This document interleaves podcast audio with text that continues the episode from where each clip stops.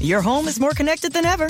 So when one kid is schooling the competition, Got it. the other is getting schooled, The mitochondria is the powerhouse of the cell. and you're streaming a webinar for work and the latest episode of your favorite show at the same time, shh, your Wi-Fi needs to be able to handle it. That's why Xfinity never stops working to bring you faster, more reliable Wi-Fi, so you can do it all, all at the same time. Xfinity, the future of awesome. Learn more at xfinity.com. Epicor is the essential partner to the world's most essential businesses, offering ERP solutions built for growth and operational success. Explore the industry productivity solutions we curate for the automotive, building supply, distribution, manufacturing, and retail industries by visiting epicor.com/essential. That's e p i c o r dot com slash essential. Welcome to the Boost Podcast with Kelly Leonard. The podcast providing you with immediate access to tools, tips, and tactics to boost your business success, build your brand, optimize relationships, obtain more leads, secure thought leadership space, and tap into new markets. It's the Boost Podcast. And now, here's Kelly Leonard. Hello and welcome to the Boost Podcast. I'm your host, Kelly Leonard. As a part of my TV show, The Small Business Network, I recently had the opportunity to interview Michael Leslie Amilcar. She's the CEO of Silver Spring, Maryland based Cook Ross, a 30 year old company that partners with Fortune 500 companies to create inclusive leadership and transform cultures. In my conversation with Michael, she shares her very personal account and triumphant journey to occupy a seat at corporate America's table. She also shares practical strategies for courageous business leaders to create diverse, inclusive communities. The heart of this interview intersects all elements of Boost. Build your brand, optimize relationships, obtain more leads, secure thought leadership space, and tap into new markets. Let's listen in. For a lot of folks that are tuning mm-hmm. in or who are joining us here in the television studio may not be familiar with Cook Ross. So if you wouldn't mind, just share a bit about the company, its work, and then your journey to become the company's CEO. Thank you so much for having me here today. Um, I am so proud to lead an organization that has as its vision and mission greater equity of opportunity and access for all. So every day we work with clients all over the globe to solve the most critical and complex challenges that they're facing in the areas of inclusion, diversity, equity, and accessibility. We do this through consulting, strategy, education, workshops, and digital solutions. So, as you mentioned, uh, we have just celebrated our 30 years, um, founded right here in Silver Spring, uh, Maryland, and it has been um, quite the journey, as you can imagine. Um, the work has changed so much over the years, and there's so much further we have to go. I joined the organization 12 years ago, and it was a privilege to join Howard Ross, our founder, um, who um, really had a vision to really do this work through an organizational development lens. And so to see someone who was thinking about it from a systems base and real change and transformation happening was a real privilege and pleasure. Um, I joined starting off as um, sales and marketing. It's a it's an interesting um, story that I think what it was that I saw was the was the wonderful uh, content and the way of being that this work was being done within. And surprising to say, we're a diversity company and we're actually diverse as an organization. but you'll find that that's not often the case. Um, and so it was um, a, a dream that we both had, um, along with Leslie Ellen Traub, um, a consultant herself and Howard's wife, to really say what could we do beyond the hands, hearts, and minds of ourselves to take this forward. So we began a journey. I can't say that I knew that I would actually be the CEO, and oftentimes I'm often surprised that I'm in this seat because it's really the work that really drives me. And so when we began scaling and bringing this work to so many more organizations, um, I became a partner in the organization. So when I joined, I was about the fourth employee, and then now we're 40 employees. So it was a conversation of partnership. I didn't really even knew what that meant. It was just a part of building. I knew I was an entrepreneur. I actually thought being an entrepreneur meant that I actually had to start it myself. Mm. And so when I would I would have these conversations with them, and I say, you know, one day I'm going to leave, start my own business.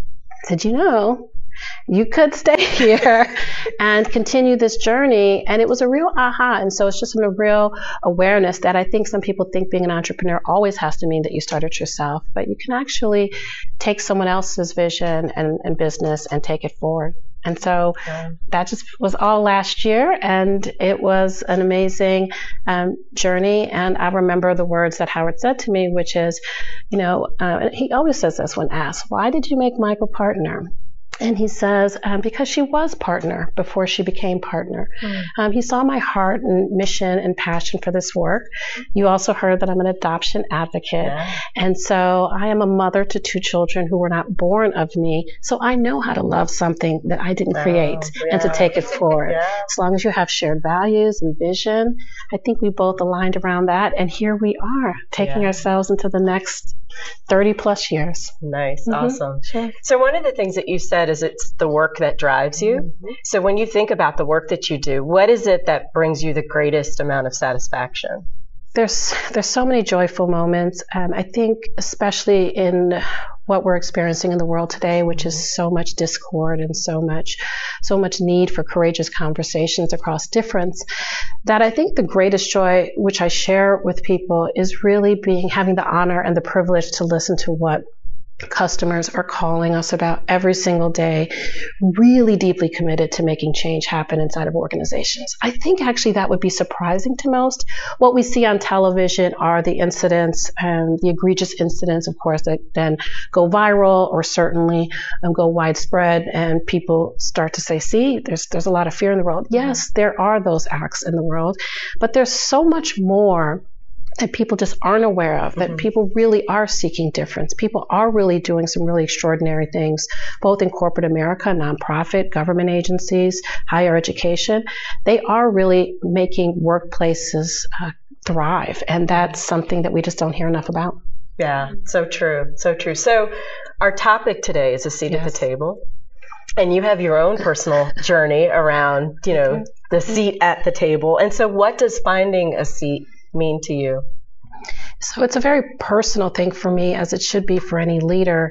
I remember I shared my seat at the table uh, story with my team sort of extemporaneously. I wasn't expecting to share it, but it really moved them. And it really reminds us that, you know, as much as we talk about the quantitative um, data of why this matters, the qualitative is just as important. The stories, the storytelling, and to really listen to what people's stories are. So uh, I always say uh, my story began um, at 26 years old. I thought I had made it because I had been uh, was being promoted to the executive ranks at a television broadcasting uh, network in Burbank, California. And I walked into that room so excited to be a part of the executive team seeing that conference room table a mile long with the high back chairs and reaching out for a chair and being and someone saying that seat's taken. Mm. and then reaching for another. Oh that seat's taken too. And just being confused. Mm-hmm. and then ultimately um, the senior vice president for the network walks in and the room falls to a hush and everyone takes their seats. And there was no seat for me mm. And I stood there really wanting to disappear in the background, feeling embarrassed, uh, realizing that just in a few moments I went from excitement to confusion to mm. real shame. And um, she, a lovely woman um, who is a, has been a mentor and a sponsor for me, didn't see me at first and was railing about the network ratings the night before. And then she spots me and she's, What are you doing?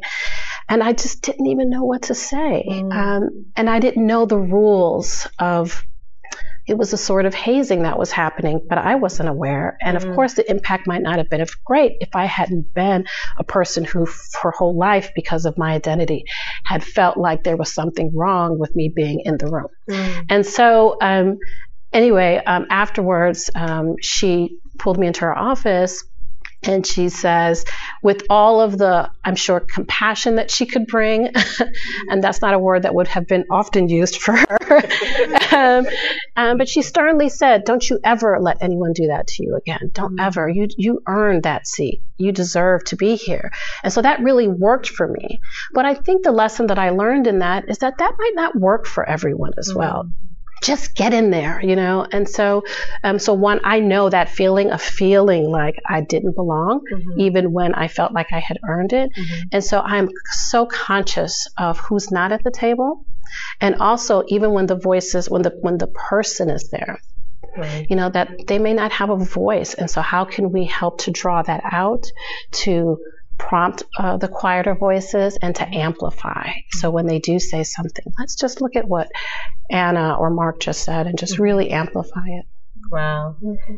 And so, as we fast forward to today a bit, I'm sure there's been other personal hurdles and things that you've had to overcome as you now are kind of at the head of the table. Although you're so humble, and it's oh like so no one would the ever reluctant CEO, right? yes. Exactly. Totally. But I mean, it is what it is. You're the CEO, yes. And so, how, what are some of those other personal hurdles yeah. that mm-hmm. you faced along the way mm-hmm. that brought you to this time and space that you're in now? So it's I'm such a builder. That's what I love to do. I was so happy being the second, the right hand. I had been that for my whole career. So when it was time for me to step forward, I was like, but does this have to be me? Um, I actually want to say that um, there was some um, inner work that I needed to do on myself because when I looked around, I just didn't I didn't have the experience of seeing a lot of uh, black women CEOs, and so there was that that I had to to think about and address. I remember I was talking with one of our principal consultants, and I said, well, maybe if we call it something different. And so I was trying to come up with these fancy names, you know, you know how they do now. Right, yeah. She says, "No, we're going to call you CEO. You're going to be the CEO." Um, but I think in that, I think what I've learned, and actually some really wise counsel, that I can make it what I want it to be. Mm-hmm. I am me as right. an authentic CEO, so I'm not performing. I am going to be the CEO yeah. that Michael Leslie can bring forth. And guess what? It's enough. Yeah, absolutely. Yeah. So talk about some of the inner work because I'm sure oh. some people are curious as to okay, what does that look like practically speaking? What are some of the things that I should be doing to work on myself as I prepare to progress these different stages in life. is actually one of the things that we talk to our clients about a lot is that uh, it is so important to do our own work as we are talking about taking others where we want them to go.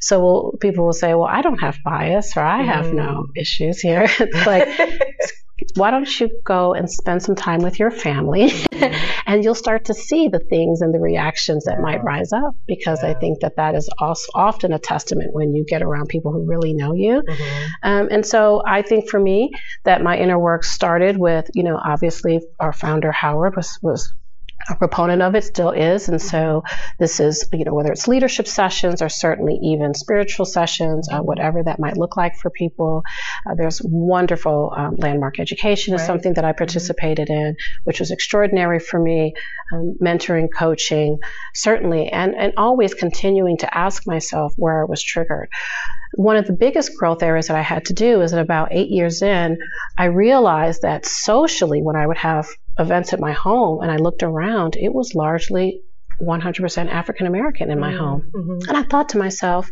how can I say that I'm a diversity leader? But yet in my social hour there, it doesn't look that diverse. Mm-hmm. And so I was making up excuses and stories and saying, well, I don't want to invite this person or that person because maybe they wouldn't feel comfortable. And that was just not true. And so I said, well, I'm going to lean into who I am and just invite everyone. And I have to tell you now, as you know, the events at our home are the most diverse. And it is extraordinary how many of our guests come up to us and say that there are very few times where they go somewhere socially where they can see the full spectrum. And I'm not just talking about racially and culturally, mm-hmm. uh, through sexual orientation, right. um, certainly gender, age, it's uh, language, and it's beautiful to see. Yes. And I think it's the actual gift. People Absolutely. say, I've always met someone new. Yeah, yeah, yeah. And it's so true. I mean, we do have our own, own biases. And I think for so long we've been taught that that's kind of like, oh, that's a bad thing. But it's like, okay, that's right.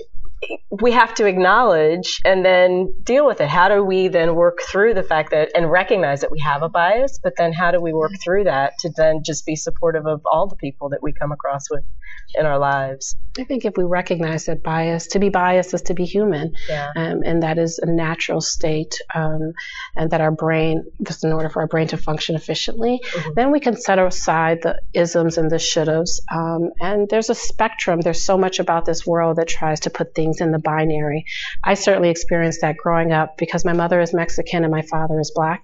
I identify as a black woman because that is my experience. But I remember that world of you have to say you're something um, Right. so, to, so as to make it easier for people. Right. And you know, it was fine. Um, and I just think about how the world is so much more complex, and I wish that we could appreciate the complexity that each person brings. Absolutely. Absolutely. So now that you've found your seat at the Sure. table and you're building tables, Oh, building do you find that you have a personal responsibility to ensure that everyone or that you're Yeah. just being more Mhm. conscious about bringing people along in that journey? Yes, absolutely. I think that one is to recognize the biggest recognition that I've had is is that sometimes we have to redesign the table. Mm-hmm. That just bringing someone in the room, but if the room isn't designed for them at all, is not actually going to allow more diversity or access and voice. And so, just really thinking about the ways that it could be different um, in that way. Um, and also, everyone wants to play a different role when they have a seat at the table. Not everyone wants the loudest voice. And Right. so, to just really respect that. And so, to not want it for them, to really find out, you know, what it is that they want and to support them in the way. And actually, when we talk about this work, I think that some of the work that we, um, veterans, and I am calling myself a veteran, by the way, even though the older veterans will say, oh, you're just a youngin.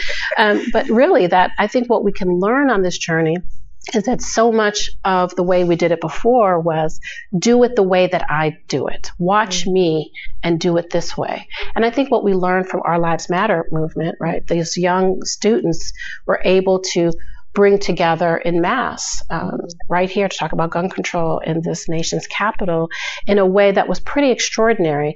And I think what we saw in that example is they led and sort of the adults supported. Right. And so for us to think about how can we do more hand on the back mm-hmm. as opposed to stand behind me because I think if they always are standing behind and then 20 years later you move out the way, there's not a lot of newness of ideology and thinking that's coming forward.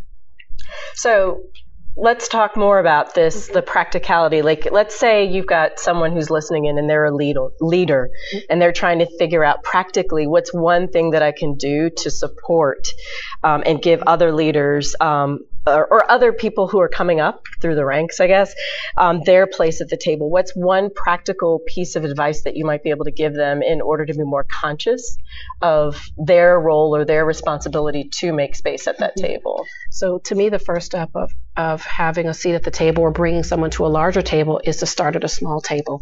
Take someone to lunch, mm-hmm. have coffee with them, and as the leader, listen to who they are, as opposed to sort of talking about what it is that's up for you. Mm-hmm. Find out what really um, motivates them, find out what really inspires them, find out what they're thinking about next, and then build that trust relationship in that way so that you can. And you'd be surprised, people lead people who they don't even know. And it's, um, it's extraordinary. You know what can happen if there is a true connection.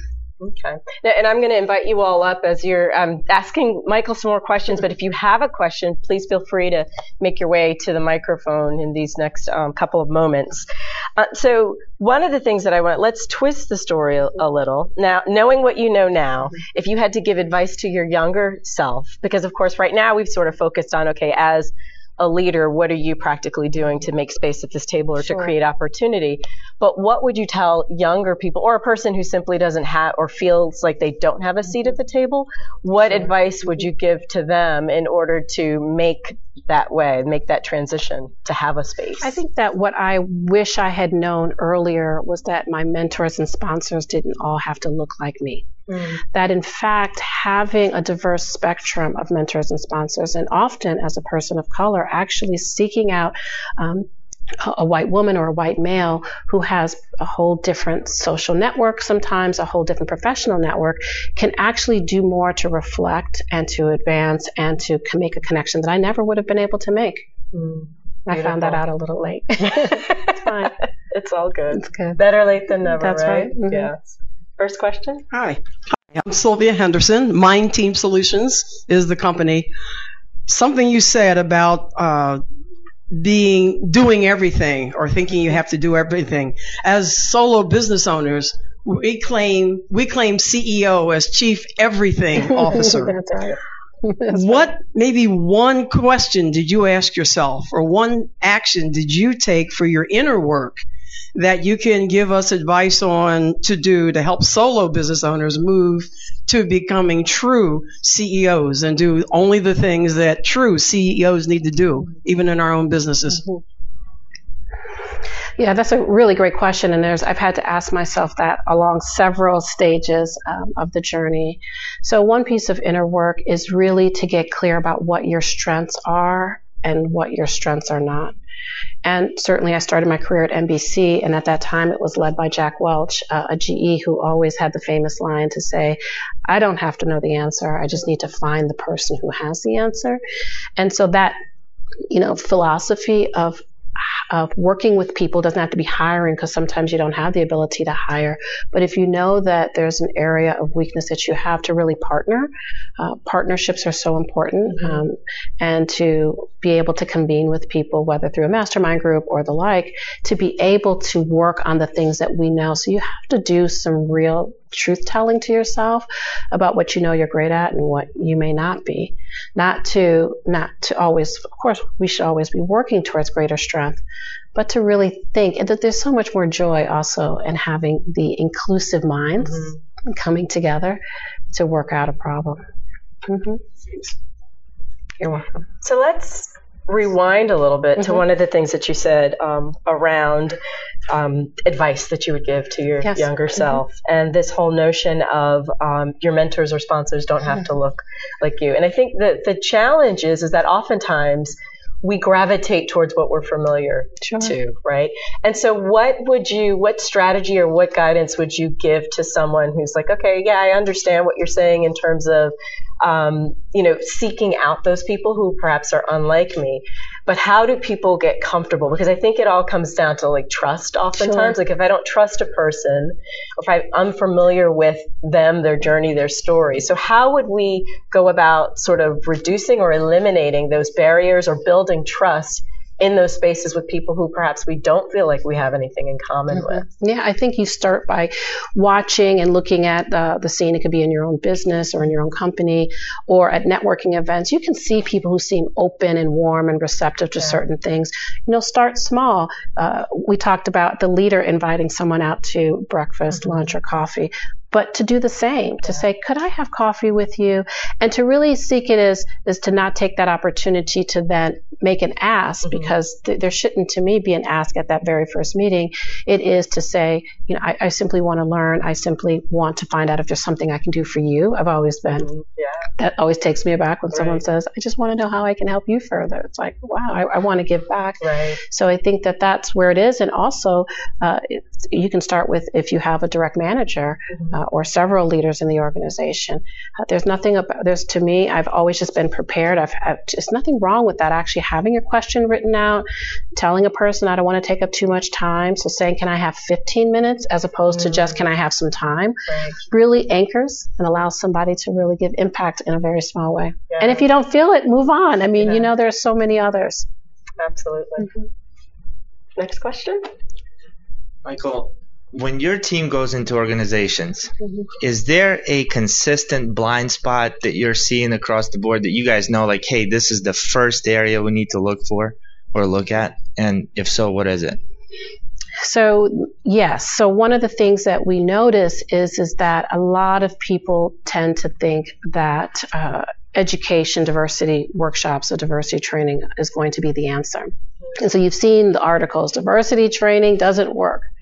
We love to walk into rooms and say, "Guess what? Diversity training doesn't work." We know, but the, uh, the truth is is that diversity training alone doesn't work. And so if you're not addressing some of the organizational biases, system structures that are in place that actually inhibit growth, development, and advancement for all, then just putting people through a training or workshop isn't going to be the sole answer.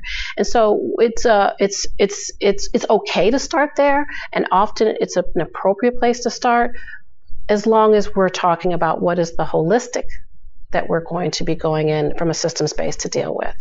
And so we, we it's a it may be a blind spot, but organizations are ready for it um, and are so open to having that conversation. They just don't have appropriate partners at times to help them build an appropriate strategy that can help it from a change management perspective. And do you mainly see that at the top levels or mid level, lower level? We always say it's the leaders that are the ones that largely have the impact on what the culture of an organization is. We certainly do do work with um, all levels of an organization, including individual contributors. But I do believe that people who lead have the enormous impact in an organization, and that's where we should start. Awesome. Thank you. Mm-hmm. Next question.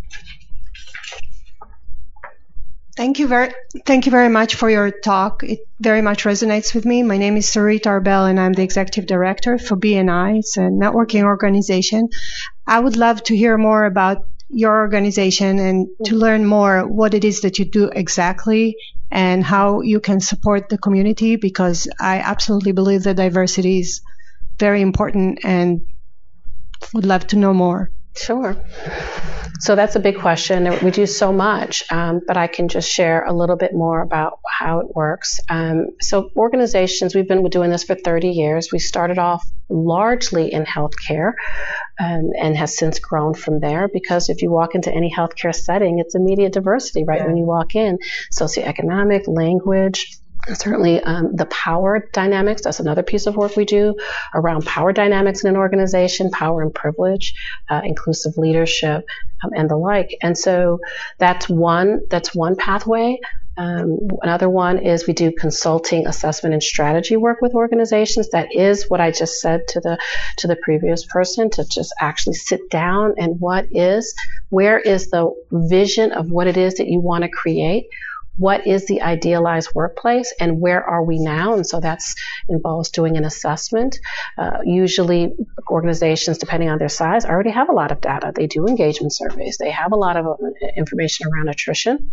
So we look at the data, do analysis there um, and then put together a, a, a, plan, a learning path, if you will, so that they can have and achieve the outcomes that they're seeking. We do a lot of workshops and training. This is not to minimize the, the importance of that. It's just not, it just can't be the solo course. And so whether it's around bias, uh, a lot of organizations, you hear it on the news. I, when I joined uh, Cook Ross, nobody was saying bias in workplace. It was Howard Ross who began to first talk about bias as it relates to the workplace. Obviously, unconscious bias is not a new term. It's a long-standing term for psychology, and it was just relating it to what's happening in an organization. So we do a lot of that. I think the difference is, is are you doing just awareness um, or are you doing skill building? And what we're focusing on is skill building. So how can I see bias in action and mitigate it in the moment? As opposed to, it's great to just have a keynote about what is bias, but if people are left with not the tools to know what to do with it afterwards, it's a great speech, but it doesn't actually play out in terms of change behavior inside of an organization. And then there's products that we're developing. I, I, know we said we're only 40 people, right? This sounds like a lot that we're doing. We do have mighty. A, uh, it's a mighty. it's a mighty group. we do have an extensive uh, consultant um, contract partners that we work with around the country and around the globe. And so I'm always saying, if if you know people who are interested in this work, who are practitioners themselves, we believe in a network, um, so that we can't do the work all ourselves. And so we're always looking for great people. Uh, I'm privileged to say that there's a few of you in the room here today, and that's and that's and we share with each other um, because we don't have all the answers if we did, and we don't promise our clients to have all the answers. We're going to be partnered together to attempt to address the issues that are germane to your organization. Awesome. Thank you. Michael, this has been amazing. Thank you oh, so, so, much for just letting us glimpse into the window of the journey that you took yes. um, to claim your seat at the table. Thanks again for tuning in to the Boost podcast. I hope what you heard today will help you to build your brand, optimize relationships, obtain more leads, secure thought leadership space, and tap into new markets. If you liked what you heard, please don't forget to share the podcast with your family and your friends. And while you're at it, don't forget to like and subscribe to the podcast. For more information on me or any of the other services that we provide, feel free to head over to our website, kellytleonard.com. I look forward to catching up with you again on the next episode of the Boost Podcast. Your home is more connected than ever. So when one kid is schooling the competition, Got it. the other is getting schooled, The mitochondria is the powerhouse of the cell. and you're streaming a webinar for work and the latest episode of your favorite show at the same time, shh, your Wi-Fi needs to be able to handle it. That's why Xfinity never stops working to bring you faster, more reliable Wi-Fi, so you can do it all, all at the same time. Xfinity, the future of awesome. Learn more at xfinity.com. Epicor is the essential partner to the world's most essential businesses, offering ERP solutions built for growth and operational success. Explore the industry productivity solutions we curate for the automotive, building supply, distribution, manufacturing, and retail industries by visiting epicor.com slash essential. That's E-P-I-C-O-R dot com slash essential.